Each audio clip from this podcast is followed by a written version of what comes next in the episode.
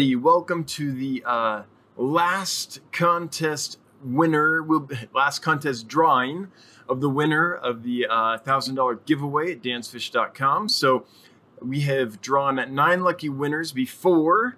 They are, in order in which they were drawn, uh, Dolores Miranda, Johnny Cruz, Craig Wiggins, Justin Lapp, Moses Mosqueda, Francis Cardy, Garrett Davidson, Nathan Howell or Horrell, and Kelly Bryson. And tonight we will be drawing the 10th and final winner. And um, I'm excited about that last one. So we'll let some people join the chat, uh, wait a few minutes, and then we'll, uh, or a couple minutes, and then we'll go ahead and draw the final winner. And that person will get um, $100 at dansfish.com, joining the nine other people who have received $100 of free aquarium fish from dansfish.com. So that is what's going on tonight. Um, hopefully, everyone had a good day. I had an exciting thing happen, which is a few days ago, um, I had some albino Corydoras aeneas spawn. And I know they're not a difficult to spawn fish or super rare or anything like that, but um, they spawned for me, and today they hatched. So I have a whole bunch of uh, new Corydoras aeneas albinos. Um, they're basically a big yolk sac with a wiggling tail right now. they haven't absorbed their yolk sac or anything yet, but, but that was really cool. I was I was glad that I could do that. Um, I hope that things are going okay. It looks like things might be buffering a lot. So unfortunately, I'm not able to see anyone's chat if anyone has joined because it is still buffering. Um, but hopefully it's coming through okay on your guys' end. Um, and hopefully this will clear up soon and I'll be able to see any comments people are leaving. If I'm not responding to your comments, it's just because I can't see them yet. Uh, for some reason, yeah, for some reason it's, uh, it's having a little bit of difficulty. So anyway, I hope this is still working on your guys' end. All right, so I'm going to go ahead and draw winner number 10 for tonight um, because if all else fails, at least that will get done. and man, I hope the I hope the buffering ends and the chat starts coming through pretty soon because I want to I want to see how everyone's doing. Um, but that's not the case right now. This might be a real short live stream. we'll see. Um, Oh, good. We got our first person through. Good. Doc Wi Wi-Fi is here. Fishing in Glass is here. All right, good. People are starting to come through. I'm glad. I'm glad. Welcome, everybody. Um, starting to be able to see the chats. So hopefully things are getting through. Um, Doc Wi-Fi and Fish in Glass, could you tell me if if this is okay on your end? Um, it's... Uh, what I'm seeing is just this um, this ultimate loop of buffering. So I'm really hoping it's okay on your end, but let me know if it's like, oh, it's good to go, working fine. Okay, great. So it's just me who uh, who can't see the video. I'm glad you guys can. Hey, Max, welcome. Welcome, everybody. Glad you are here. Um, alrighty. So I'm going to go ahead and draw winner number 10. Um, just because this is the last time for anyone uh, just watching this, I'm going to tell you what's going on. So a little while ago, the Dan's Fish channel on YouTube uh, got a thousand subscribers, which took a long time. And so I'm, i was really excited about that. And I wanted to uh, do something fun to commemorate that. So created a contest where at my website, dansfish.com, where we sell aquarium fish um, I decided to give away $1,000 because I had a thousand subscribers. So um, we have drawn nine winners till now, and they've each gotten $100 to spend at Dan's Fish. And tonight we'll draw the last and final winner of a, uh, $100. Um, and as soon as that winner is drawn, I'll put a $100 of credit on their account at dansfish.com. In addition, anyone that signs up until midnight Mountain Time tonight will get an automatic $10 credit uh, put on their account just for signing up and creating an account at dansfish.com. So that's kind of what's going on. So, all right. Oh, cool! Fishing Glasser Gudgeon spawned. Well, I can't wait to hear about that. Let me draw this last winner, and then um, and then I want to hear all about that. Okay, just a second here. Bringing up Gleam is the widget that I'm using to curate this contest. Um, so we have an unbiased third-party uh, robot, basically, drawing these winners. Okay, here we go. Here we go. The last one. It's a little bit sad. This has been a blast. So here we go. Drawing and it's processing. Okay, we have our last winner. Okay. Just drawing it a little bit, just a little bit of suspense. Okay, congratulations to John Y. Gicking. Yep, that's it. G I C K I N G, Gicking. John Gicking um, from St. Petersburg, Florida. You've won $100 from dansfish.com. Um, and you got that for uh, following the Dan's Fish Facebook page or liking the Dan's Fish Facebook page. So, congratulations to John Gicking. Um, you're the last one. So, I hope you enjoy spending that and buying some awesome fish over at the website.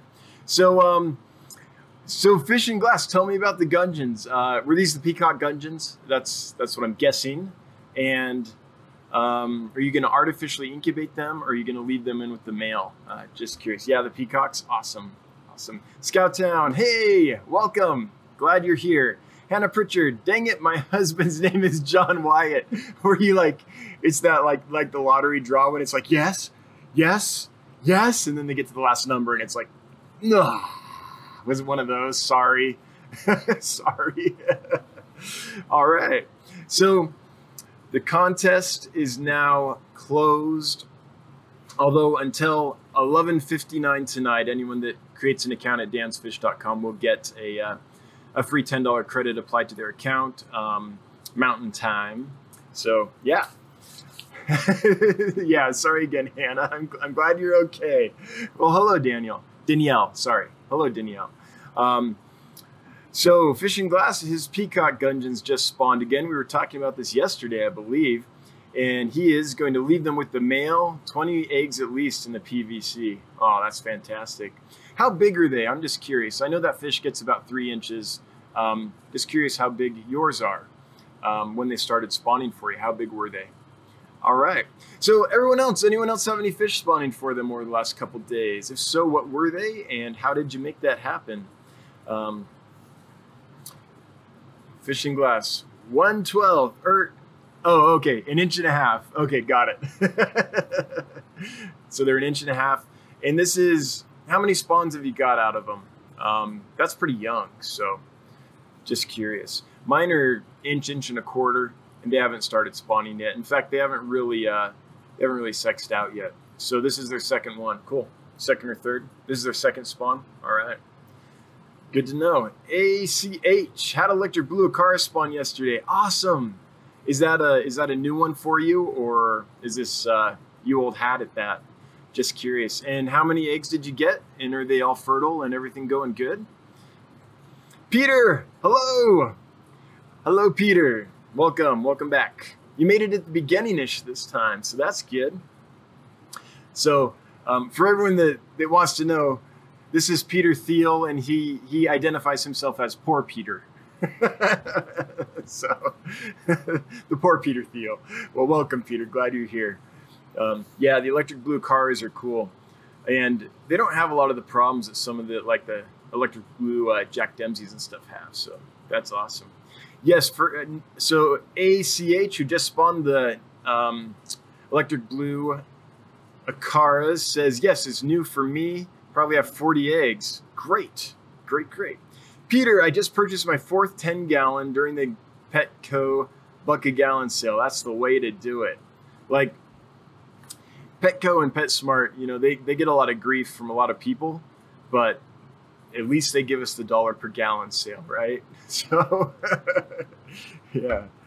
Um, what are you going to do with those? Are you creating a rack, and are you going to breed, or is there just do some planted tanks, or kind of kind of what's your plan, Peter? Hannah Pritchard. Oh man, I just got 10 more 10 gallons and I think I'm going back for a 20 long. A 20? I think that says 20L. I had to look. I thought it might be 20 with an exclamation point. So 20 long. Awesome. So, uh, Hannah, what's your plan? Uh, what are you going to do with them?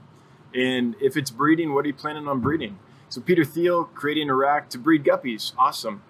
Are these guppies you already have, or they're kinds you're looking for? Because there might be people in the chat that that have guppies that if you're looking for a specific kind, they might be able to hook you up. Um, fishing glass, 13, uh, 13 tanks fulls. 13 tanks full, I think is what that's supposed to say. 10 more on the way. Yeah, multiple tank syndrome. It's a sickness. You get that you get that needle in your vein, man. But you know what? Aquariums, heroin, aquariums, heroin. You know, it's we'll take the aquarium sickness, right? Yeah, great, awesome. Uh, Peter Thiel's getting purples, the purple guppies. Right on, right on. So that's awesome. So you'll have ten or four 10 gallon tanks. That's enough to really uh, to really get a strain going for you. That's great. You'll be able to raise a lot of fry with that. So I think that sounds great. Uh, Peter, no, I am purchasing from an IFGA club member. I don't know which one, either championship show guppies or quality guppies. Okay, great. Yeah. So that's the real deal. So you're paying real money for those then if they're IFGA. Um, and hopefully that means that they'll throw, you know, pretty purely for you. So the offspring, hopefully you'll get a high percentage um, of purple in that. That sounds awesome. And there is there is a real difference between you know some of those uh, IFGA strains in like a pet store guppy for sure if you're breeding especially because um, you'll just get you'll get so many more babies come out that are the proper color and shape and things that if that's what you're trying to do um, if it's like no i want purples and you want all the babies to be that so you can kind of improve the strain and make it your own then that's the way to go it's worth the money 50 bucks for a trio yeah that sounds sounds about right for ifga mm-hmm. All right. Rich Andy. Hey, Dan. Well, hey, Rich. How are you? Glad you're here.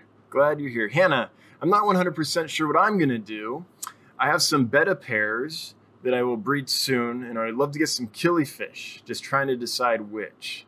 Um, so I'm assuming these are betta splendens. Um, do you know what variety yet you want to set up for breeding? Are they uh, half moons or plakats or, or giants or something?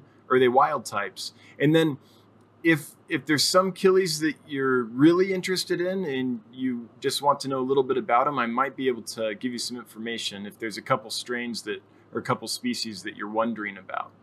Yeah. Hangar 77, how are your Cory eggs doing? They hatched today, Hangar, so they are no longer eggs. They are little yolk sacs with tails wiggling on them. it's so funny. It's just like this. so a lot of fish when they hatch they're pretty well developed right and they'll, they'll just start swimming around that's true of like killifish and rice fish and rainbow fish and a lot of fish but corydoras aren't like that they there's an egg and then one day this tail appears and the egg starts swimming around basically is what it looks like so that's where they're at they're they're wigglers right now yeah but i'm i'm pretty glad to know so it's their first spawn ever so I'm pretty glad to know that uh, that I've got compatible fish in there and they're fertile and all that because it's a pretty successful. Um, I of the 15 that I put in there after taking out any that were white or anything, I think they're all hatching. So I'm pretty excited about that. Yeah. Dank Tanks. Hey everyone. Hey Dank. Glad you're here. Um, Hannah Pritchard. I have double ray crown tails. Okay and a dragon pair, and I'm getting copper, and I can never say the species name, Smaragdina, I think. yeah, I would love to talk to you about killifish later for sure. Sure. Um, and I might not have the kind that you need. I've got a couple kinds, but if there's a kind that you're like, I really want to know about this specific, I don't know, Nothobranchius or Epiplates or, or whatever it is, um, might be able to tell you, ooh, I kept that and they were super, I don't know, aggressive or or no, those are super easy. You know, I might be able to tell you a little bit of experience if I've kept that species. There's there's so many, I haven't kept them all by any means, but yeah. Peter, a lot of guppy breeders also breed Corys. Yeah. So I'm gonna um, uh, my plan is basically to raise the Cory babies underneath the rainbow fish or underneath the uh, the live bears. Yeah, because th- those rainbows tend to stay in the upper half of the tank. So I'm always like, come on, there's plenty of room on the bottom, but they don't want to go down there. So I'll raise some Corys under them. I think that'll be awesome. Um, A- ACH, what species Corys did you spawn? Um, this time it was Corydoras aeneas, the albinos. So it's nothing to write home about, right? I mean, that's it's not like an, a really difficult species or anything like that, but but it's still fun. So albino Corydoras aeneas is is what I had spawned for me. I've got the uh, so the skunk Cory set up, and I've got a Trilineatus, the false julii Cory set up too. So, um, and then I think I'm going to set up some uh, metae and melini as well and see if those will go too. Yeah. Hannah Pritchard, any advice is all welcome. I really appreciate it. Well, yeah, I'll be happy to once you're a little further along. Yep. Cool. So, um, the electric blue Acaras, um, I've never had it. I've never bred those, never kept those actually. So I'm just curious. Um, what's kind of the how did you get them to go? Were they just keep them in a in a community tank and they went for you, or were you specifically trying to uh, get them to breed ACH? And if so, how did you do that? I'm imagining like a, a flat rock somewhere or or a flower pot somewhere and in a community tank, but that might be completely off. So let me know uh, what your setup was like. Well, I'm glad this buffering situation resolved because uh, that was a little weird there for a while. I was just talking to myself. I couldn't see any of the chats.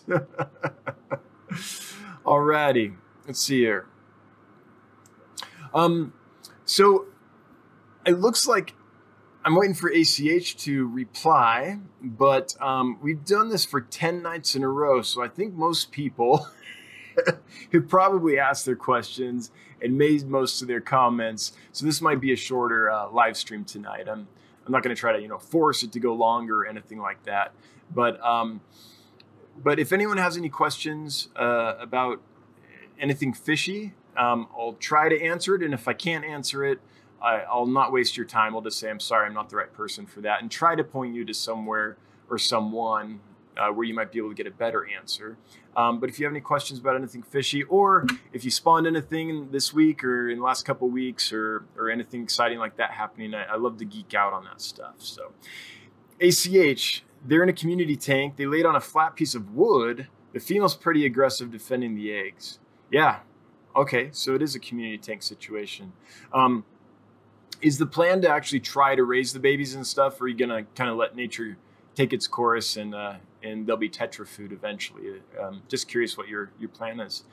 Doc Wi-Fi. Hi Dan. How do you deal with bacteria bloom, cloudy water, in newly established tanks? Um, well, I haven't had to deal with that for a while um, because of the amount of water I change. It just uh, prevents any any kind of bacterial bloom or, or anything from building up because it's constantly diluted. But um, for me, honestly, it was basically. I'm, I'm assuming you're talking about like a white cloudiness in the water. That's what I assume you're talking about when you say bacterial bloom. And if it's a new tank, my advice is just um, honestly, just keep going as normal as long as the ammonia and nitrite are not super elevated then I would just keep going as normal and it will eventually clear out um, over time. Once the tank becomes balanced, that'll kind of clear down. Now, if you're like, oh, this is in my living room and I have company over a lot and it's an eyesore and I need it cleared up right now, um, a UV sterilizer can do that. And you can get, there's all different kinds of those, all different price ranges. But that'll definitely, a UV sterilizer will, will kill um, organisms that are living in the water column basically as it goes through it'll just zap them and and they'll they'll be killed off um, but if you have a maintenance schedule that works for you on other aquariums and everything and this is just a new tank um, i would honestly just just let it go and time will time will take care of that for you so if you're in a hurry uv sterilizer um, might be the best solution for for long term. Eventually, it's going to get to the point where the tank doesn't have that issue, and until that happens, if you need it to, it's like yeah, we're having company over tomorrow, and it's like this massive tank in our living room. Uh, that's maybe what I would do. Yeah. Um, does anyone else have any other experience with, uh, you know, that white cloudiness you can get when you first start up an aquarium? If so, let's uh, let's let's uh, leave your comments so that we can get some more ideas out there. But those are my ideas. Um, okay, looking at the chat, trying to find out where we are. Peter, do you use a commercial brine shrimp hatchery? I I do, um, kind of. I have two brine shrimp hatcheries. Um, my hope is this. I guess it's Sunday now, so this week to do a fish room tour, and I'll show you that in the tour. And they're two liters each, and I just rotate them. So I'll start one, and then if I have enough fish going that I need constant supply, then I'll uh, halfway through its cycle start the other one, and then I can have a constant supply of brine shrimp. Um, I rare that that takes a lot of fish to need that many baby brine shrimp though. So usually what I do um, is I put the cysts in in the evening, and then they'll be ready not in 24 hours, but in a day and a night. So the morning of the second day after I put them in, they'll be ready to go. So that's how I usually do it, unless I need just a ton. And it takes that long because I don't have any heat on them or anything. They're just in the fish room temperatures, which for me is kind of in the mid 70s. Um, it's 77 degrees here in the fish room right now. So yeah. Um, but I love them. Uh, those cones, I got mine from Jehmco and they work super well. I don't know if they're selling them anymore at Jehmco, but yeah, I like them a lot. I don't use that massive commercial one though, um, that $300 monstrosity. I don't use that, not yet anyway. You know, another thing you can do if you need like a large amounts, like commercial quantities, is I knew a wholesaler in Southern California who would take five gallon drinking bottles, drinking water bottles, like you would use at the water cooler, and they would make a big hatchery for brine shrimp out of that. They'd flip it upside down and um, dump a bunch of epoxy into the, the neck of it so that uh, it was sealed, but they would have some rigid tubing going up through that while the epoxy was in, and once the epoxy was hardened, uh, they would make sure that it was it didn't fill the entire neck of the bottle, so there was still some down there, and you kind of got that conish shape going down into the neck of the bottle, which made it easy to harvest. So if you need massive commercial quantities and you don't want to shell out, you know, 300 bucks or whatever it is for one of those large hatchers, then a, a five gallon uh, drinking water bottle, those rigid bottles, that might be an option to look into. Yeah. All right, fish and glass. Everyone is watching football. Vikings getting blown out. Yes. I I assume they are. I did notice that, that, there's fewer of us tonight than usual, and I'm pretty sure that's why. Doc Wi-Fi, correct. ACH. Gonna see what happens this time. Next time they spawn, I'll pull and hatch. Okay. So yeah, maybe some depending on what else you have in that tank with them, maybe some will uh, will come through for you. All right, thanks for the advice. You're welcome, Doc Wife. I Hope it helps. Um, do you what do you use for aquarium lids? I use uh, it's basically clear corrugated plastic, um, like you would use to build a greenhouse with. That's what I use, and I just cut it on a table saw. Works great, and it's light lightweight. Um, and if you drop them, you're not going to shatter them all over. That's what I like about them. Break proof and then super light. So when I'm going tank to tank to tank to tank, I can just grab them and lift them easily and quickly with one hand while I feed with the other one. And I don't have to worry about, like sometimes you'll lift a glass lid and then if you accidentally drop it, it kind of poof, bangs down on your tank pretty hard. Uh, it, I, that doesn't happen. And they're cheaper in the long run. If you buy like a big sheet of, uh, trying to remember what it's called, what the name of that plastic product is. It's not really called corrugated plastic. That's just what I'm calling it. It's like twin wall plastic. Um, buy a big sheet of that, you can create a lot of lids. And eventually, if you do it enough quantity, it comes out to be quite a bit less expensive than glass lids. So that's what I'm using, and, and I've, I've, really liked them. I've used them for quite a while, and I like them a lot. Yeah. Um, all right. Well, we've reached the bottom of the chat. Um, I think there's a lot of football tonight, as uh, Doc Wi-Fi observed. Oh, got another question here. So, fishing glass. When do you start the fry with brine? I fed rainbows with infusoria. Okay, good question. So, depends on the species. Um, are you asking about a specific species? If not, then it's just all about size, right? So, a lot of rainbow fish fry can't eat brine shrimp to start with, as you know, because you started them with infusoria. Um, and for any fish that, in general, okay, so any fish that is too small to eat baby brine shrimp from the get go, um, there's a few things to do. What I do with rainbow fish fry is I put them in a little uh, plastic shoe box and I feed them vinegar eels. And um, I also always sprinkle a little bit of powder food on top. And the powder food I generally use is golden pearls, and I use the 5 to 50 micron size. So it's really small, it's like dust and I sprinkle that on the top because rainbow fish tend to like staying up at the top. And they eat really well on that. So I'll put in some vinegar eels and some of that. Um, sometimes I might drop in some micro worms. Um, and then I do that for a little while, maybe a week, maybe two weeks, depends on the species and how quickly they grow.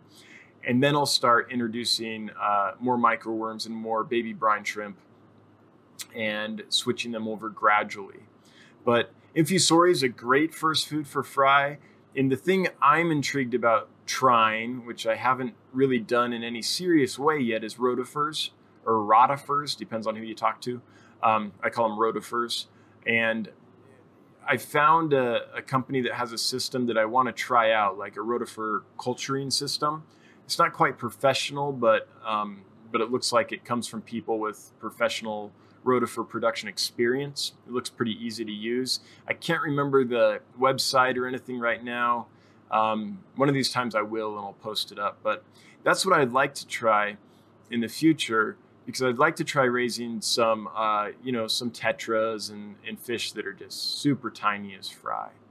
But that's how I do it so far, and it that works really well for me. As soon as they're big enough to eat baby brine shrimp, then I tend to go that way because it's so easy and it's easy to see if they're eating well because their tummies get so full. Um, but I also continue to feed um, microworms and vinegar eels and such as well, just to give them some variety, and often crushed up flake or powder, things like that. Yeah. All right. Um, Robert Flores. Hey, three in a row, Robert. We're doing good. Welcome. Glad you are here. Thomas. Hello, Dan. Hello, Thomas. Glad you're here. Glad you could make it. Hope you're feeling better than you were yesterday. William, evening, Dan, and fishy folks. Well, William, welcome. Aquatic Hobbies, yo, yo. Fishing Glass, right on, man. Thank you. Well, Fishing Glass, you are welcome. Um, so, everyone that just piled in, we had hit the bottom of chat, and I was actually about to uh, to close this down. So, if anyone has any comments or any questions that they they want to chat about, did anyone have any fish spawn in the last few days or this week? If so, I want to hear about it. Um, but let me tell you who won tonight for those that are just joining us. Our winner is John Gicking, G I C K I N G, Gicking from St. Petersburg, Florida. So he's our final winner. Winder. our final winner. And um, he won uh, by liking our Facebook page. So John is the last one. Um, Man, I wish it had been someone in the chat live that won while I drew. That would have been a lot more exciting. But we'll do future contests, and you know, some of them are gonna be you have to be in the chat to win or something like that, just so we can keep drawing until someone who's here wins because you know you guys deserve something for being here, right? So we'll do something like that in the future. Yeah. Um, Fishing glass, red on man. Uh, game must be done. Yeah, right. Who won the football game? We're assuming uh, it's over because people are showing up. Or was there another live stream I wasn't aware of? Maybe that's what happened too. Um, Jen Stranding, congrats. Yes, everyone's congratulating John. as well. I concur with that. Thomas Perkins, more Endler's babies and cherry shrimp. Right on. That's awesome.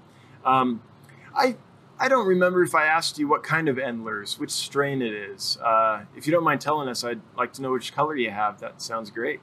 Um, Robert Flores, um, your your comment was too racy for chat and was held for review. Hang on, let me click it so it shows up.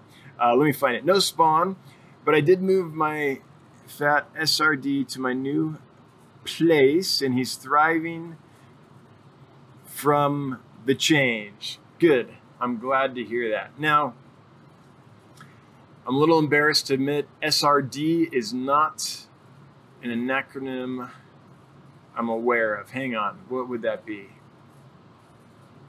Nope, it's not popping in my head. Could someone tell me what SRD is? And then I'll feel like an idiot when you say it, and I'm like, oh, yeah, duh. Super Red Texas, of course. okay. Yep. Thanks. My mind was blanking there for me. Yeah, I'm glad he's doing well. That's awesome. I'm glad he's still doing good. Preston, congrats. Yep. Next time. Yeah, I mean, I will do one that's just for folks in the chat. I mean, that just, at some point, we'll do that for sure. Yep. Game is still going. Hubby is watching. Okay. Thanks, Lisa. Thanks for letting us know. Thomas Perkins, Dragon Endlers. They're yellow, black, and iridescent blue. Ooh, that sounds awesome. That sounds great. Yeah. Endlers are so beautiful. Um, yeah. You see guppies, guppies, guppies, guppies. And then, like, back in the 90s, I remember seeing my first Endlers, and it was, they were fantastic. Um, Robert Flores. I mean, Super Red Dragon. Oh, Super Red Dragon? Yeah, I mean, I, I kind of figured that with the D. Um, World Pets TV, thinking of using the Gleam app for a giveaway. How do you like it? So, um, let me tell you a couple things about my Gleam experience, World Pets TV. I'd have to say I like it, but there's some things to know about going into it that I didn't. So let me tell you what they are so you can decide if you want to use it. Number one, the first one I had was the free version, which is fantastic but people would constantly ask me, Am I in? Am I entered? I'm not sure if I'm entered. Like it, it didn't seem that for a lot of people it was really clear if they had been entered or not. And so I would want to look on the back end and see who was entered so I could tell them if they were or not. And I could not do that with the free version. So I ended up coughing up uh, around 40 bucks, 35 bucks, 40 bucks. I can't remember the exact price, but it's 35 to 40 bucks for uh, a paid version of Gleam just so that I could tell people if they were in fact entered in the contest or not. So be aware of that. Um, even if you start with the free version, there's going to be people that need help, and you're not going to be able to give them the help unless you pay for a paid version. So you might as well just go for the paid version, I guess. So um, there might be other uh, widgets and apps that do contests that are free and do give you access to the back end and in that case, I wouldn't use Gleam. So next time I look for uh, some some software to help me with the giveaway, I'm going to check for some other some other software first. That being said, once I paid the money, it was very easy to find uh, the information on the back end that I needed to help everybody. Um, so I like that part of it. I'm still not quite sure if Gleam notifies the winners they've won or not. I've just emailed everybody. Um, I'm actually behind. I didn't yet email the personal one yesterday. It just it's been really busy, but I'll do that today or tomorrow. By the end of tomorrow, every, everyone will be notified for sure. Um, so I had to do quite a bit through email just to make sure that people knew they had won and things like that. So those are kind of the two things that that I learned about the the widget. That being said, everything else about it, it was pretty easy, um, pretty intuitive. Uh, I do like it. So if I can find another app or widget that will do the contest for free and give me access to more information for free, I'll try them. Um, if not, I'll use Gleam again for sure. But you know, it's 35, 40 bucks a month. So that's that's a bit a bit of cash over time. So be aware of that. Um, Thomas Perkins, I'll send you a picture. Great. Great. I'd love to see him. Uh, Preston, what's a good rainbow fish for 29 gallon? It's empty right now. So Preston, I'm gonna go with Pseudomugil rainbows. Um, I will, hang on, let me, Pseudomugil. Let me get that genus name and throw it in chat for you so you can see what I'm talking about. And the reason I'm suggesting that instead of like a Melanotaenia or something is just for size. The Pseudomugils, uh, rainbow fish for smaller tanks. Okay, posted that um, in the in the comments there. A, a, lot of rainbow fish, rainbow fish are really strong swimmers, and if you put a, a large species in a tank that size, you can, but really they're going to want more space. I feel to swim. And the other thing is I like to keep rainbow fish in large groups. I find they just thrive a lot better, in my opinion. I enjoy them more, and I get a lot more eggs all at once. So it makes it easier to raise a large batch of fry, which is something I'm into, um, when I breed them. That way I can have enough to fill like a, a 30 gallon breeder or 75 gallon tank when they to grow them out. Um, if I only get like a few fry, then it's it, then it's hard to grow them out just because it's hard to justify like a, dedicating a, a 30 gallon breeder to just a couple fish. So pseudomugils are great. They're small, they're active, they're colorful, um, and they maybe get two inches, two and a half might be a, a large species. I also like Iriatherina werneri, which is the featherfin or threadfin rainbow fish. That honestly is one of my favorite fish of all time. Um, just because they are absolutely stunning when they display, and they display a lot if you have a large group. Um, they, they, not only have those large fins which they extend and, and shimmy with, but in addition, they've they flicker them super fast, and it, it looks like a hummingbird beating its wings at the bird feeder. I mean, it's gorgeous. So I like them as well. You might be able to get away with some of the smaller, like dwarf rainbow fish, uh, dwarf neon rainbow fish, or Wapoga red lasers or something. But those guys still get three inches, maybe three and a half inches for the Wapogas, a big one. Um, and they're pretty strong swimmers. So, so that's what I'd recommend. Just any of the smaller species would be great. Now, furcata rainbows are, are tough as nails in my experience. Very colorful, very active, peaceful, and super easy to breed. That's also been my experience with most of the pseudomugils. Um, research them first, though. There are a few species like the Tenellus, I think it's Tenellus, um, that want really high temperatures, so like 85. And there are species as well that do be- better in brackish or um, even salt water, some of them. So that's few and far between And most of the commonly available ones, if you're going to a pet store to buy them or something like that, are not those. But just be aware um, there are species that do have some very specific requirements. So check them out first to make sure you're not getting one of those. But any of the kind of common pure fresh water, non high temperature, uh, little pseudomugils, those types of rainbows, I've liked them all so far that I've had. Um, Fishman, evening all. Well, evening, Fishman. Glad you are here. Steve LeCane. Lacan. Two N's after the A. So that'd be Lacan, right? Or is it Lacan? Maybe Lacan? Probably Lacan. Um, now that I butchered your name three or four ways, welcome, Steve. Glad you're here. Steve says, I finally bought some Bucephalandra Brownie Ghost. Well, I don't know that specific Buce, but it sounds cool. Um, and I hope it grows for you. Hope it does well. Thomas Perkins, I'd like to get some of your turquoise rainbow fish. I have a 55. Oh, cool. How many could I run in there? Um, how many could I run in there, or would a 29 work? A 55 would be much better for the same reason. Um, those guys are strong swimmers, and my they're very active too. So you know, they you could of course shoehorn them into a 29. In fact, a lot of breeders would set uh, trios up in a, a 10 gallon, a 20 gallon, a 15 gallon.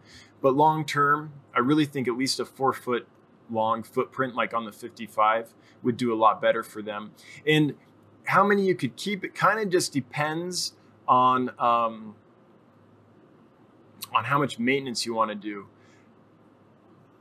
Um, if you don't want to do a ton of maintenance, see that fish is going to get four five inches, maybe a maybe a huge one could get bigger. Um, I'd go with I'd go ten or a dozen in there. In in not if it's a well established tank, I think you could get ten or a dozen in there no problem. I've got twenty five of them in a seventy five gallon tank, and I could have twice that number in there. But um, but my maintenance schedule is a little crazy. I think ten.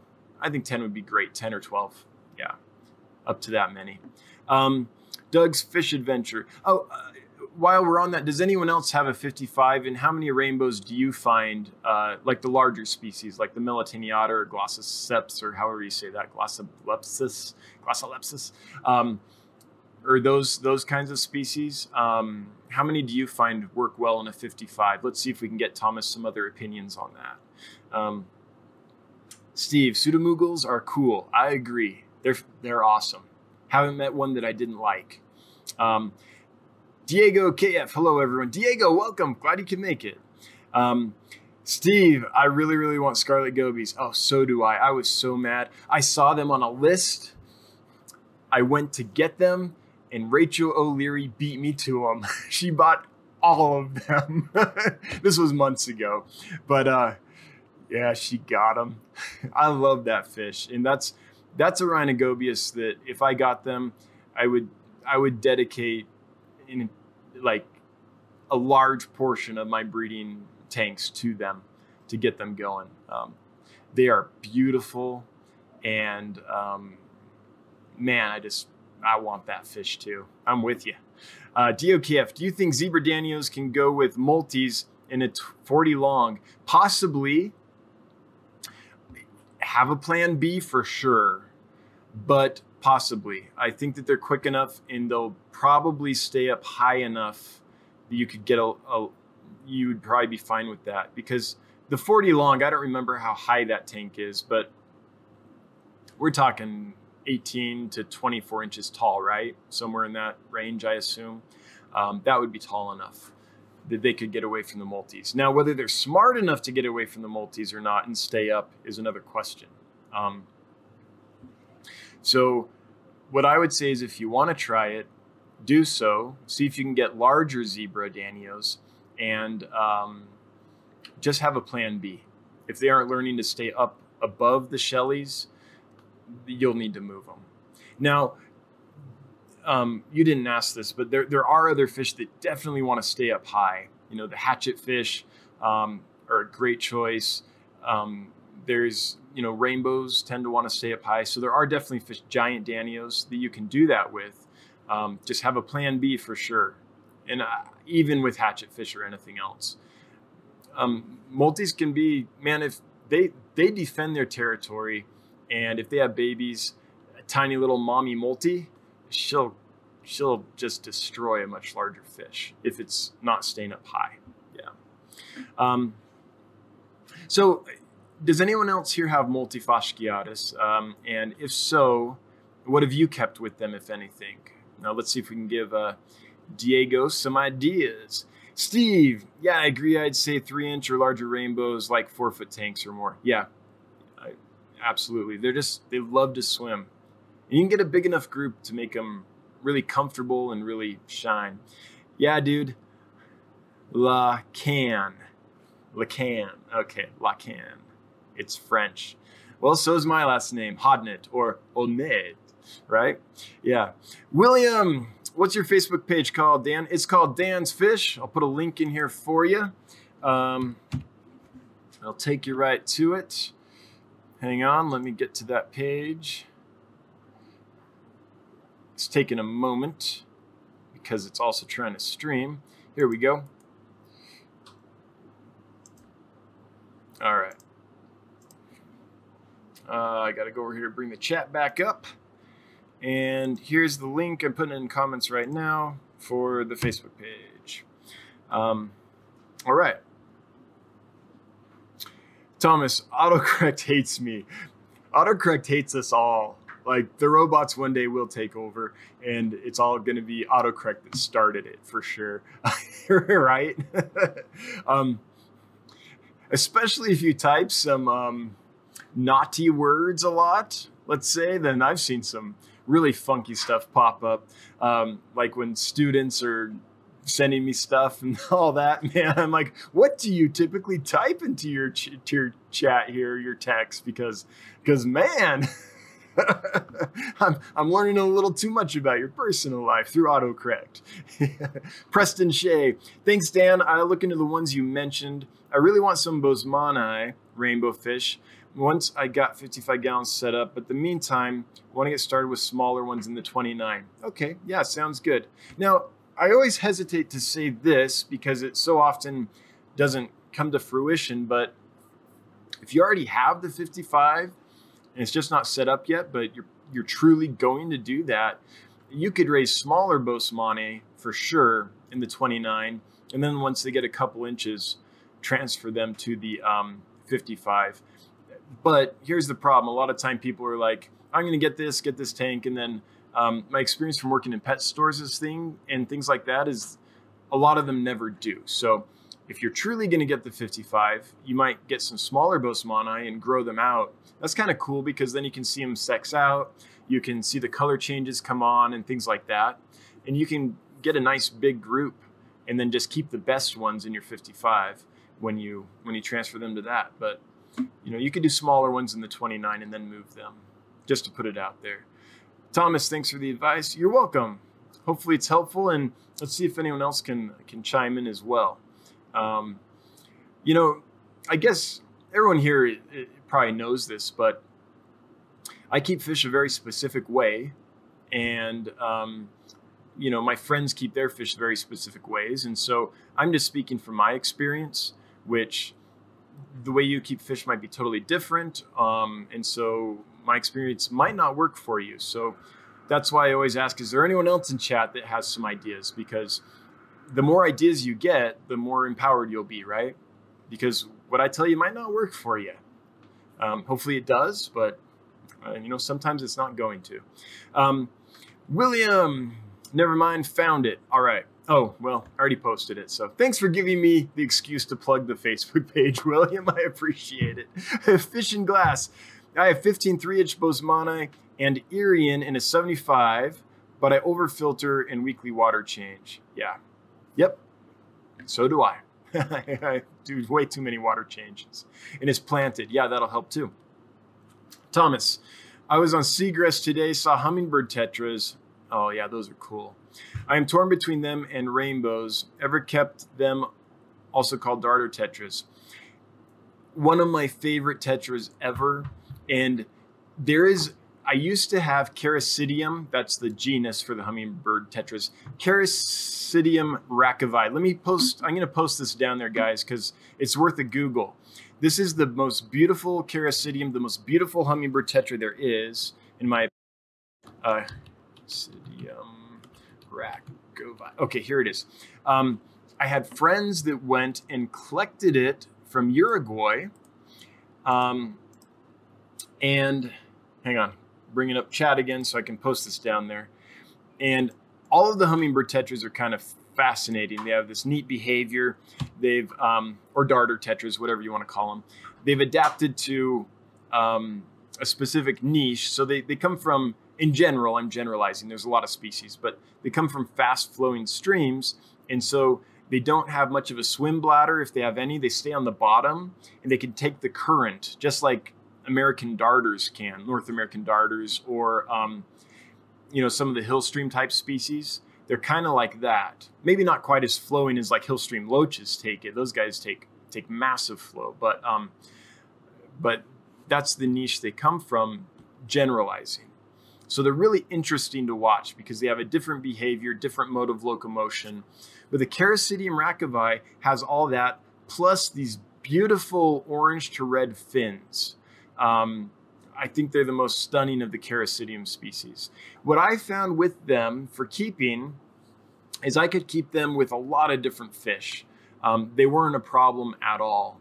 Um, some if I would keep them sometimes in tanks that had power heads and they do great. Sometimes in tanks that just had sponge filters and they would do fine as long as the water was clean, um, like clean of impurities and stuff that wouldn't deplete oxygen. Um, they need they, they like a lot of oxygen, so they did great. What I did find though is at least with the Rachovii, the Characidium rachovii, and I assume this is the same for other Characidium species, is that so darter tetras, hummingbird tetras, is that they're the males are very aggressive amongst each other. Now it doesn't mean you don't see a lot of damage. They don't necessarily damage, but they'll stress each other out by chasing each other and constantly displaying and asserting dominance over the other males. So a group of those is the way to go. Either one male and lots of females would be great, but you're probably not going to be able to sex them, especially if you're finding them in the pet store. Um, so, my advice is a group to spread that aggression because they are, again, there's a specific hierarchy, and you'll have problems of if you only have a couple of the subdominant fish just just getting so dominated that it's gradually going to wither away, become stressed, and then at that point it'll get some kind of sickness or it'll just not get enough food, you know, things like that. But they're a fun fish. Um, they're worth keeping. I hope you get them. I hope you keep them. Uh, the, any, any of the Characidium are just a cool addition because of how different they are. Yeah. Um, all right, let's see here. Diego, 40 long is 18 inch tall. Okay, 12 wide, 4 foot. Yeah, so that would work great.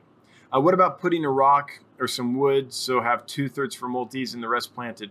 You could totally do that, but don't underestimate the multis' ability to go where you didn't plan on them going, to, to push a shell over a barrier or move a shell, or even if there are no shells there, if a group can get pushed out or split off and live there. But more decorations could probably help. Yeah but it's really about height. But 18 inches, I think, is high enough. I think you have the height you need uh, to try that. But again, have a plan B, Diego. I can't stress that enough because um, it, just because it works, you know, 70% of the time doesn't mean you aren't going to be, unfortunately, one of the 30 where it didn't work. Just for fun, family. Hey, Nick, welcome. Hey, what's up, Dan? Sorry I missed last night. Spent some time with the family. How about them Patriots? Spending time with the family instead of on fish chats? well, of course you should. That's the responsible thing to do. But people have functional relationships in this world? no. Congrats, Nick. That's fine. Yeah. No worries, my friend. Um, glad you're here now. And guys, I, I'm never going to be offended if you don't make it like um, especially after doing 10 in a row it's like man i I love that some of you have been here time after time. I really appreciate it. But I'm a really busy person and I have a wife and kids and stuff too. And even if I didn't, there would be other things I interests and hobbies or friends and things. So I totally understand. Um, it's not going to bother me if someone's like, "Hey, I got to go," or "Mrs." or whatever. You know, people are busy. People have lives, and that's just fine. There's always, you know, you can always watch it later if you're interested. Um, or just check in occasionally. Um, no one has time to do everything, right? I get it. No worries. Uh, Peter, I like this video, shared it on Twitter, and liked your Facebook page, Dan. Everyone should do the same. Peter, you are a wise, sage man. Thank you, Peter. I appreciate that. A gentleman and a scholar, as they say, or a rascal and a vagabond, depending on the circles you travel in. Um, Doug's Fish Adventure. Yeah, I agree. Dan is very helpful. Well, thanks, Doug. Um, Preston Shea got the 55 on hand, but the wife says no. I don't have any advice there, Preston. Good luck. right? Um, yeah. I'm so lucky my wife let me have the basement, but my wife has said no in the past too. And usually in hindsight, I'm like, yeah, I guess we don't need, you know, a 20th tank in the bedroom, honey. I guess that's true. But good luck with that. Um, you know, a weekend massage can help sway things. You know, I don't know. Just good luck, Thomas. I speak think I speak three languages. I do science fiction writing, in between fish and MTG card, Magic the Gathering, my autocorrect has basically given up all hope. That's awesome. Um, reminds me of a song. So I'm a theater geek, okay, guilty. But um, there's this uh, musical called the 25th Annual Putnam County Spelling Bee, and there's a song in there called "I Speak Six Languages." So that made me think of you, Thomas. Um, me, I've got English and uh, I've Castellano, Spanish, uh, from Argentina. That's kind of the dialect of Spanish I know. So I just have two. So you got me beat. Janet, hello from Texas. Yes, hello, welcome. Racing, welcome, Racing. So glad you're here. Hey, Al, well, hello. Um, just for fun, family. Was wondering if you guys can help. Okay, added pool sand and some crushed lava rock to my 125. Ooh, that's awesome. Everyone should have a 125. It's a great size tank. Um, after rinsing and water changed twice, ooh, and it's still cloudy, right? I removed the cories for about an hour into an, another crocked tank, then back. Cracked tank, maybe? Now they are stressed four hours later. Oh, will they be okay, or do you think it's just getting used to the new substrate? All the parameters are in check and advice. Well, um, Oh, I also fed them to see if they were okay, and they're all eating fine, just a white color. Anything I should add or do? Um, well, everyone, let's chime in and help. Here's my guess as, as to what's happening, Nick, is that if you um, put in a brand new substrate for, for any fish, that's almost like going into a brand new aquarium again. Um, at least they'll be used to the water parameters, right? So that's good. But new substrate for them, that's that's a huge change. And then imagine if you're a catfish and you spend your life on the substrate, that's an even bigger change. So for them, it's probably like being moved into a brand new tank and put in there like you just got them. So that that can be stressful and maybe that's what you're seeing is the reaction to that. Um hopefully that's all it is. Just like if you get a fish that's thriving, say at a pet store, and you take it home and put it in a new tank, it's going to be a few days before it like calms down completely and settles in and starts acting completely normal. I'm hoping that's what's going on. That's what that's my guess. My guess is give it, you know, a couple days and they'll probably be right back to normal. Um, don't know for sure, but that's my best guess. If anyone else has any other ideas or has experienced anything similar, uh, with cories, uh, please do chime in. Let's see if we can help Nick out. Peter, good night. I'm off to vegan food in the Castro district. All right, my limo awaits. Sir Thiel has left the building. Yes. Um, Nick, uh, meant cycle tank. Oh, yeah. Okay, cool. So, yeah, um, especially if this is a tank that's been set up for a long time and you just change something in it, um, I, I, think you're going to be okay. Um, yeah. Anyway, that's my guess as to what's going on. Lumpy Dog in in Ha House. well, Lumpy Dog, welcome to Ha House. Glad you're here. A fishing glass. Are si- Siamensis really aggressive? Um, let me make sure that that's the uh, Siamese algae eater, like I think it is. Make sure I've got that true Siamese al- algae eater. Um, so I wouldn't call that fish aggressive. I would call it assertive. Um, really quick, get big enough, and are curious enough, and are not shy about going up and nudging other fish and things like that. So not necessarily aggressive so much in the sense that they're maybe gonna, you know, uh, bite a lot of other fish and things like that. I think the Chinese algae eaters are more likely to do that, but they're very assertive for sure, and um, to the point where uh, some people do call them aggressive. So I would call them assertive, uh, just like. Um, say a group of torpedo barbs, roseline barbs, or um, any other really kind of boisterous, fast fish that's also really quick to the food. that's how I would classify them. Um, how about other people? Um, anyone else had any aggression issues with uh, Siamese algae eaters? True Siamese algae eaters are what these are, um, not not the uh, other ones. Um, Thomas Perkins, when are you getting the barbs from Africa? So the African order is all ready to go. Um, well, it's not like sitting in the tanks. It's all ready to go get collected and brought over. I've been in contact with uh, my collector there frequently.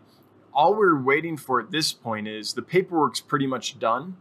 Um, but we're just waiting. I've got to empty the tanks. So that's part of why I did this contest.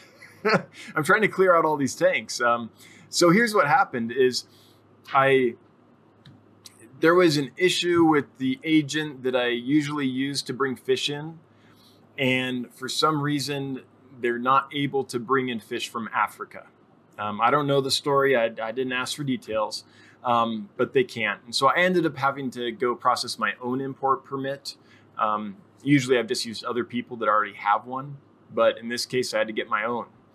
And so I got my own. And in researching that, it, it said that it was going to be around 90 days or so for me to get mine. So that's three months.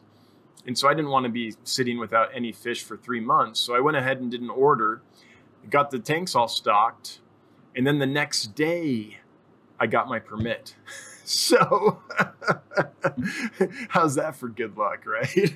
The one time the government is efficient is when I didn't need them to be. Um, and so, basically, I don't have room. So, I have to uh, sell out the fish I have right now. And then once I do that, then I can finalize that order. And when you buy from a collector or an exporter, um, it's not like you can just buy a species. I have to order a minimum of nine boxes of fish, so thousands of fish, for them to be uh, able to ship them to me. So I have to clear out the tank so I have room for all of them. So that's what I'm waiting on. As soon as I sell out or sell out, you know, almost as soon as I clear out a lot of space, I don't have to sell every fish, but I have to clear out most of what I have, and then uh, then I'll be able to do the Africa order. And the issue is I have a lot of fish, so it's gonna it's gonna take a little while. So, all right. Um, looking, looking, looking. William, hey Lumpy Dog, thanks for my hundredth sub. I subbed back. All right, that's awesome, awesome. Diego, I'll try and have a second tank ready to move them back. Right now, the Danios are in a 10 gallon with, uh, why can't my mind figure out how to say that? Valerius? Breeding and everything, but I think they would do better in a bigger tank. You know, in my experience, Danios, zebra Danios, do pretty well in almost anything you're going to put them in. So I think they'll be fine wherever you decide that they'll be best. And of course, if you have a plan B, it, you know, you can always change that. So that's fine. Janet, Wittenberg Bachelor, Eagles just won. All right. So it's one eye on the live stream, one eye on the football. I see. I see how it's going. Um, we call that multitasking, right? Yeah. Doug's Fish Adventure. Yeah, I've been trying to get your live stream, and I feel like my and I feel like my wife is done. I enjoy it. Helps the hobby, or that's what I tell her think I understood that, and I think it's a compliment. So I think I'm going to say thank you. and I feel like the wife is done. Not quite sure what that part means, but I hope all is well. Doug's Fish Adventure. Diego, yo nací Argentina y ahora vivo en Canadá. Well, oh, hello. Um, hace mucho tiempo que he hablado castellano porque en Wyoming no hay nadie con whom puedo charlar, pero un gusto conocerle, paisano. How's that? It's probably been three years since I've said any any any castellano, but there's a little bit. Um, Lumpy dog. I want a little spec so bad, I really don't need it. What to do? Well, as Pectec would say, follow your bliss. If you need it, you need it. racing, but it. All right? If you need it, but it. Buy it is what he meant to say. or she. I don't know racing's gender. Aquatic, someone behind you wondering who you are talking to. Oh, yeah, my kids probably wandered down. In fact, I see they left the door open. Give me just half a second.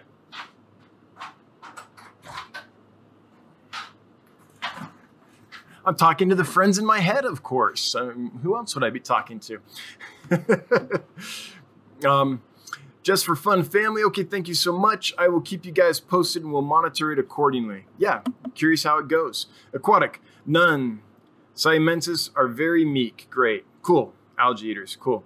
Um, aquatic, have you noticed um, they're kind of quick and boisterous too, or, or are they totally chill for you?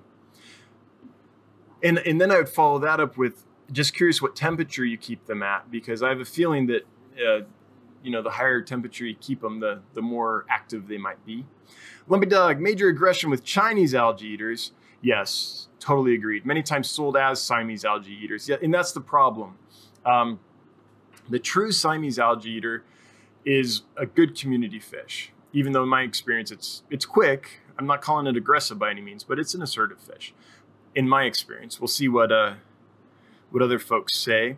Um, but the problem is in the pet store that you go to buy a Siamese algae eater and it's going to be a Chinese algae eater most of the time, especially if it's a color morph like the golden ones and things like that. So that's the issue, trying to make sure it's truly a Siamese algae eater. Um, Diego KF, another multis question. Okay, for substrate, I will use CaribSea, aragonite, and pool sand. Is that okay? Um, let's see. Diego KF. Um, the way I kept them, I'm sure that would be okay. I'm trying to think of how fine aragonite is. Um, the way I kept them was on gravel that was pretty small. So it wasn't sand, it was just a, a small grade gravel. And I found that would, would do really well. I think the sand will be okay, and aragonite will do, you know, help with the pH. That'll be nice. But the problem you could run into is those multis are going to move that sand and stuff around a ton. And you're going to end up with these big piles of it. Sometimes they'll dig down all the way to the aquarium glass and make a big pit, and they'll take all that sand and pile it somewhere else. So if you have a big pile of sand, then it's going to get stagnant down there deep in the sand, and you'll start getting anaerobic bacteria you'll start getting some pretty nasty chemical compounds built up down there that you might not want. So that's the only challenge I see with sand. I think uh, I, it'd be great for them because they're gonna want to dig in it and spit it around and and you know they they they switch their bodies in it to move it and all that. Um, and that's probably more natural for them to do that in sand than on gravel. But if you can figure out how to keep the sand from getting anaerobic on you, um, then that'll be fine. Um, but that's going to be the trick, in my opinion. So Malaysian trumpet snails can be helpful because they'll dig down fairly deep in the sand and they'll kind of help keep it stirred up for you. Um, or you might literally have to every few days go in with like a, a long, slender, I don't know, like a chopstick type thing, something like that, and actually stir the sand a little bit just to make sure that you're not getting any dead pockets in there. That's going to be the challenge with that substrate. Um, and I found the Malaysian trumpet snails to be hugely useful in preventing that problem. But again, I was using a small grade gravel. I'm pretty sure they would dig down that deep in the sand though. Can someone else chime in? Has anyone else uh, kept Malaysian trumpet snails on really thick sand and if so, did you notice them burrowing all the way to the bottom of it? Because um, if that's the case, that'll solve your problem. All right. Um, let me, Dog. Oh, wait, I already read that. Oh, we're on Diego Kif. Perfecto for not speaking Spanish for so long. Well, thanks. It really has been a long time. Um, Doug's Fish Adventure. She is tired of me being on live stream. Oh, sorry to hear that. Okay, I see what you're saying now. We'll bring her on. She can join the fun. Thomas, never ask fish people if you should buy a new tank. Yeah, because of course you should. I love Peck Tech sign off. He, he says, um, follow your bliss and keep a, a, clean tank, or maybe it's keep a clean tank and follow your bliss. But yeah, I always think that's sage advice. Um, aquatic. Always chill, have 18 and 18 different tanks, 75 degrees in the fish room. Okay, cool. Yeah, that's awesome. Thomas, sand. So uh, that's a that's aquatics experience with um, true Siamese algae eaters. Thomas, sand diver cichlids. Yeah, except for the mul- the multis are gonna beat up on them is my fear. Um, I like any fish that's on the bottom with the multis at that level, they're gonna have a hard time. Uh, that's what I would fear anyway. Uh, Nick, have a good night, guys. On daddy duty. All right, enjoy. Congrats to the winners and thank you, Dan, for the contest and advice. See you on the next chat. Okay, that'll be Wednesday. Wednesday at 7 o'clock Mountain Time. We'll see you then, Nick. Aquatic, trumpet snails go to the bottom always for me. Okay, great. So, um, so Diego KF, um, knowing that from Aquatic Jack, then I think you're okay to use that for the multis. Um, if anyone else has used uh, sand with multis, please chime in and, and let us know what your experience was because I haven't tried it. I, I used gravel. Um, Preston, when I had either multis or similis, I can't remember which, they moved the sand so much it hardly stayed the same for longer than a day. Yeah, in that case, they kept it fresh. yeah. Um, Jen Standring, love Peck Tech. Keep your tanks clean and follow your bliss. Yeah, yeah. Now he does some creative stuff. I, I love his steampunk attitude. It's it's awesome. I love his aesthetic. He's just an artist. He's just an artist. Yeah. Preston, they stirred up the sand a lot. Yep. Understood what you meant there. Um, Lumpy Dog, tell me more about the Aplocheilus blockeye pairs on your website. Planted 20 long, yes. Can they be kept in species specific colony or will the males fight? Thanks. Um, no, that sounds fantastic. A planted 20 long, especially they'll love it if there's any surface plants there or plants that grow up and over the surface.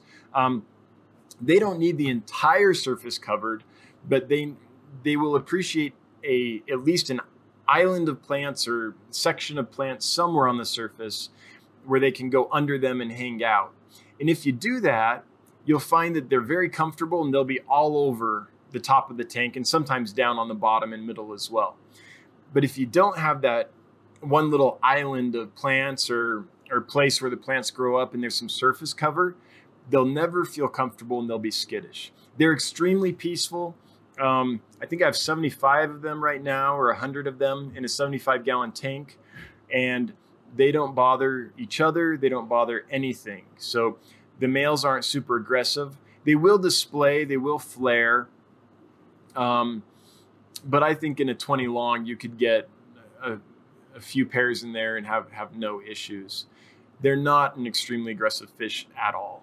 Um, and you can keep them pretty much with any other peaceful species as long as they're not small enough to fit in the blockeye's mouth or the blockeyes aren't small enough to fit in their mouth, right? So, no, they're super simple, and that sounds awesome. A 20 long sounds sounds beautiful for them.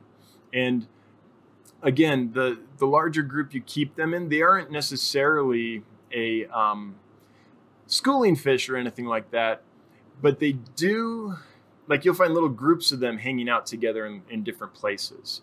So they do tend to like um, some kind of companionship or some others of their species so that they know everything's chill. Yeah. But that sounds like a great tank for them.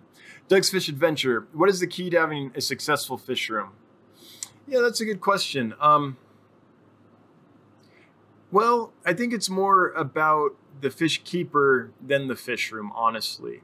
It's finding what's your style of keeping aquariums and keeping fish and and just creating a fish room that complements your style. So I've had all kinds. I've had just the you know uh, two by fours or four by fours set across cinder blocks with uh, some 10 gallon tanks on them and that was great nothing automated, horrible lighting, some sponge filters, even some under gravel filters back in the day, and it worked great. Um, I just knew that once or twice a week I'd be changing, you know, 25 to 30 percent of the water because, again, breeding is the thing that I'm into, and to breed fish you have to feed them heavily, and that creates a lot of waste. So I knew that I'd have to do that, and I did it. And a five gallon bucket and uh, and a little siphon hose got me through a lot of years. It was fine.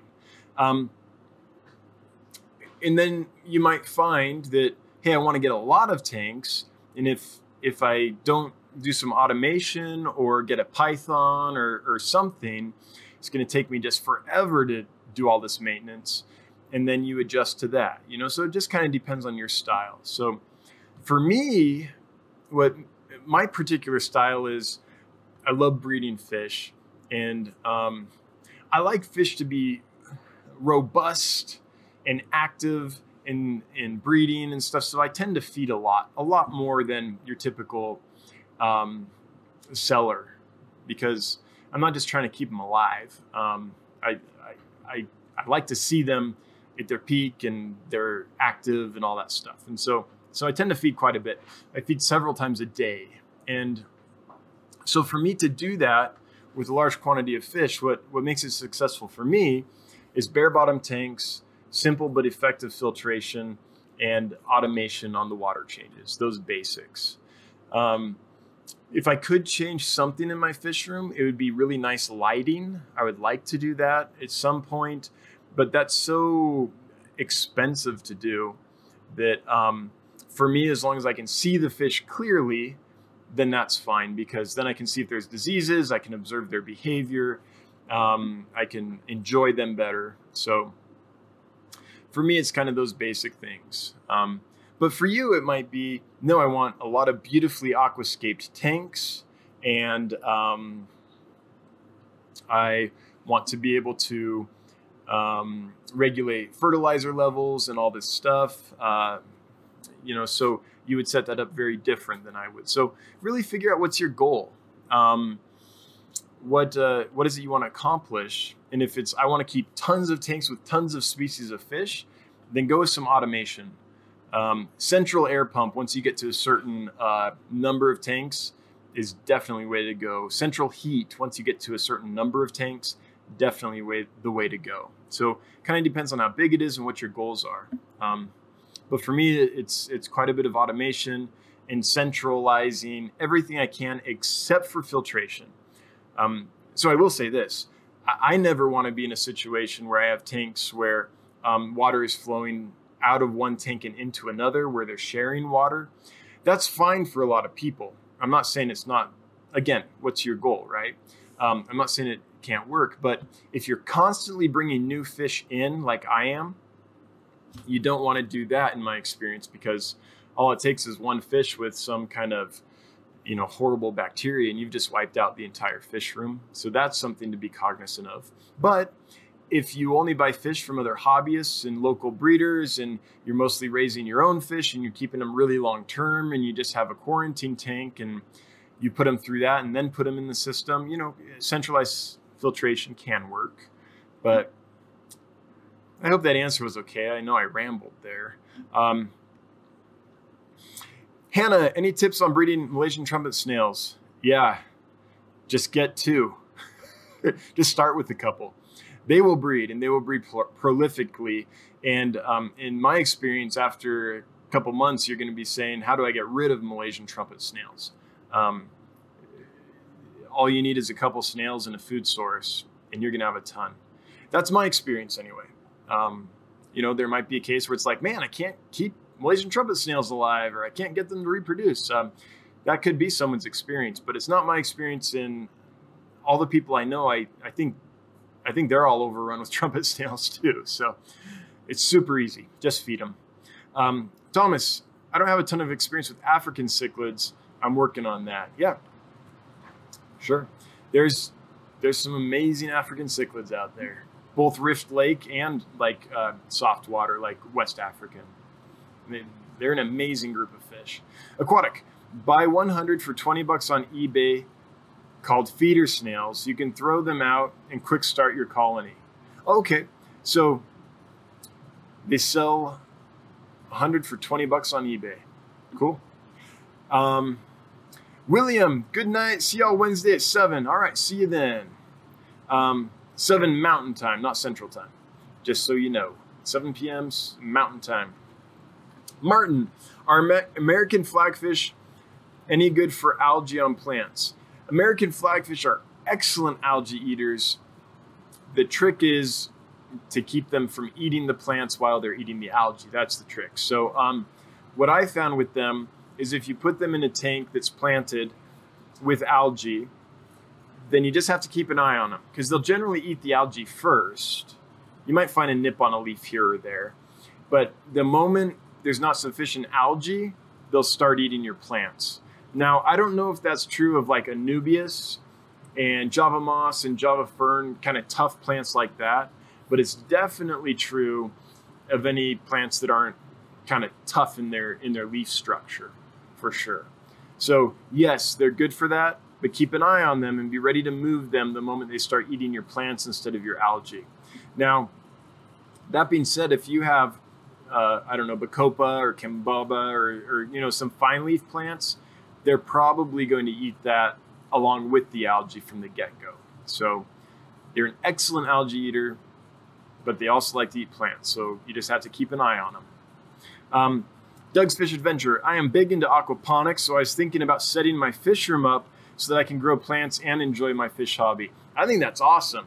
There's a lot of people that do that. Um, yeah, I think that's a great idea. Um, Steve Poland did that. He's torn it down since, but there's he has videos um, on kind of setting up his system in his basement. If I remember correctly, it's been a while since I've watched those videos.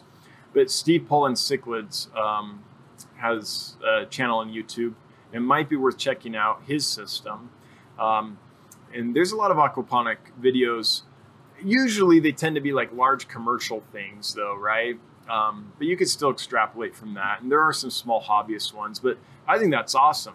Anytime you can turn your uh, you complement your fish keeping by oh it also grows plants you know that's great i think that's a no-brainer if you want to do that i grow herbs out of mine yeah so i have little sprigs of basil that i drill a hole in the lid i take basil i strip the stem i leave some leaves at the top stick it in there and it takes a while but they will root out and i can grow basil on these aquariums um, the other thing is mint.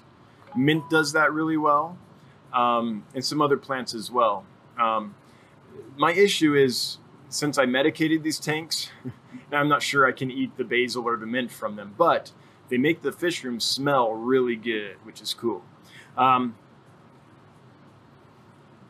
Hannah, thanks, Jack. I just got a bunch from my LFS. They do 10 for a dollar. Yeah, great. I don't know if there was anything I could do to help kickstart the repopulating. Haven't had snails before.